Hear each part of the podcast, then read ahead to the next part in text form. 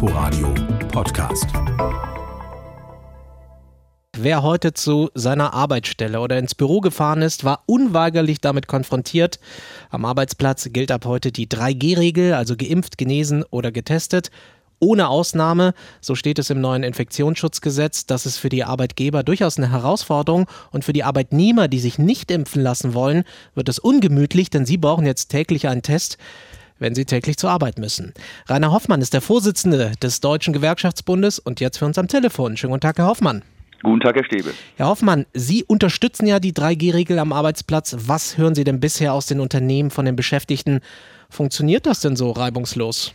Ne, das hat ja heute erst begonnen. Äh, die Rückmeldungen sind noch begrenzt, aber ich gehe davon aus, dass sich das nach ein paar Tagen auch einspielen wird. Äh, Sie haben zu Recht darauf hingewiesen, wir haben das seit langem unterstützt, weil diese 3G-Regelungen mit dazu beitragen werden, dass wir das Infektionsgeschehen am Arbeitsplatz eindeutig eindämmen können.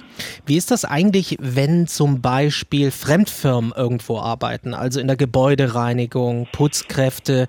Die Stammbelegschaft dürfte ja eigentlich immer gut informiert sein, aber wie ist es mit den Menschen, die nicht direkt bei einem Unternehmen angestellt sind? Kann es da Probleme geben?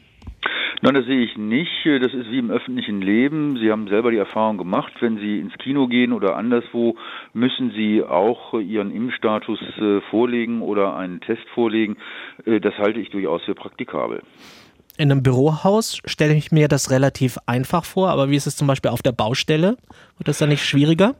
Ja, auf der Baustelle äh, kann es ein bisschen schwieriger werden, aber gehen wir mal von der Praktikabilität aus, dass sich viele äh, Beschäftigte äh, dazu entscheiden werden, dazu kann ich nur ermuntern, ihren Impfstatus offenzulegen gegenüber dem Arbeitgeber, damit dieser dokumentiert wird und mit dieser Dokumentation dann auch äh, ein täglicher Nachweis entfällt, wenn nachgewiesen ist, äh, der Beschäftigte ist genesen oder geimpft.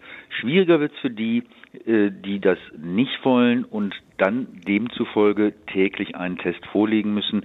Aber auch das lässt sich machen. Wir haben auf den Baustellen immer Baustellenleiter, die haben dann schon die Aufgabe, ihre Beschäftigten äh, danach zu fragen, wenn der Impfstatus oder der Genesenstatus nicht hinterlegt ist, äh, von den Kollegen abzufordern, dass sie dann einen Testnachweis vorlegen. Aber Herr Hoffmann, es wird Menschen geben, die partout sagen, ich will mich nicht impfen lassen. Es werden hier mit der täglichen Testpflicht massive Hürden aufgebaut ich werde ausgeschlossen. Was sagen Sie denn als äh, Gewerkschaftschef diesen Beschäftigten dann? Die ermuntere ich nachdrücklich, äh, sich impfen zu lassen.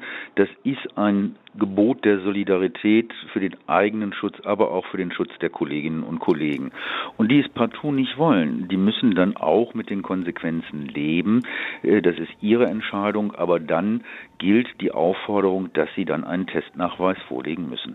Wenn Sie so nachdrücklich appellieren, wie halten Sie es denn eigentlich mit einer generellen Impfpflicht für alle Erwachsenen? Das wird ja gerade auch diskutiert. Wären Sie dafür?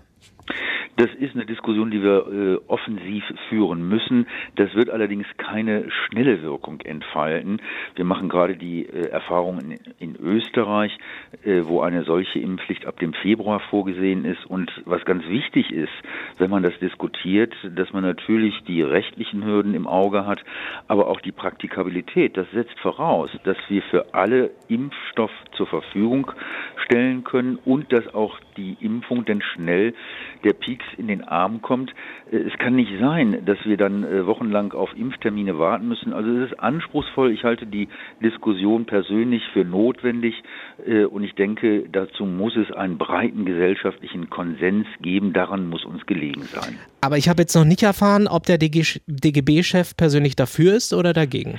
Persönlich bin ich durchaus dafür. In den Gewerkschaften diskutieren wir dieses offensiv und werden die Diskussion auch konstruktiv begleiten. Weil das eine Chance ist für die Arbeitswelt, dass sich dann die Lage auch normalisiert? Das ist eine Chance für die Arbeitswelt, aber das ist eine Chance für die gesamte Gesellschaft. Wir werden noch auf absehbare Zeit in den nächsten Jahren mit dieser Pandemie konfrontiert sein und es muss in unser aller allem Interesse sein, dass wir die Lehren aus den bisherigen Erfahrungen ziehen und die richtige Schlussfolgerung treffen. Wir haben immer schon dazu aufgerufen, dass die Menschen sich impfen lassen. Leider sind die Impfquoten äh, noch zu gering, um wirklich Herdenimmunität äh, zu erzeugen. Äh, von da aus äh, halte ich diese Diskussion noch einmal für notwendig äh, und hoffe, dass wir dann auch in einem gesellschaftlichen Konsequenz zu den richtigen Schlussfolgerungen kommen. Das sagt Rainer Hoffmann, der Vorsitzende des Deutschen Gewerkschaftsbundes. Herr Hoffmann, danke Ihnen sehr für das Gespräch heute Mittag. Danke Ihnen auch und noch einen schönen Tag. Bleiben Ihnen auch. Inforadio Podcast.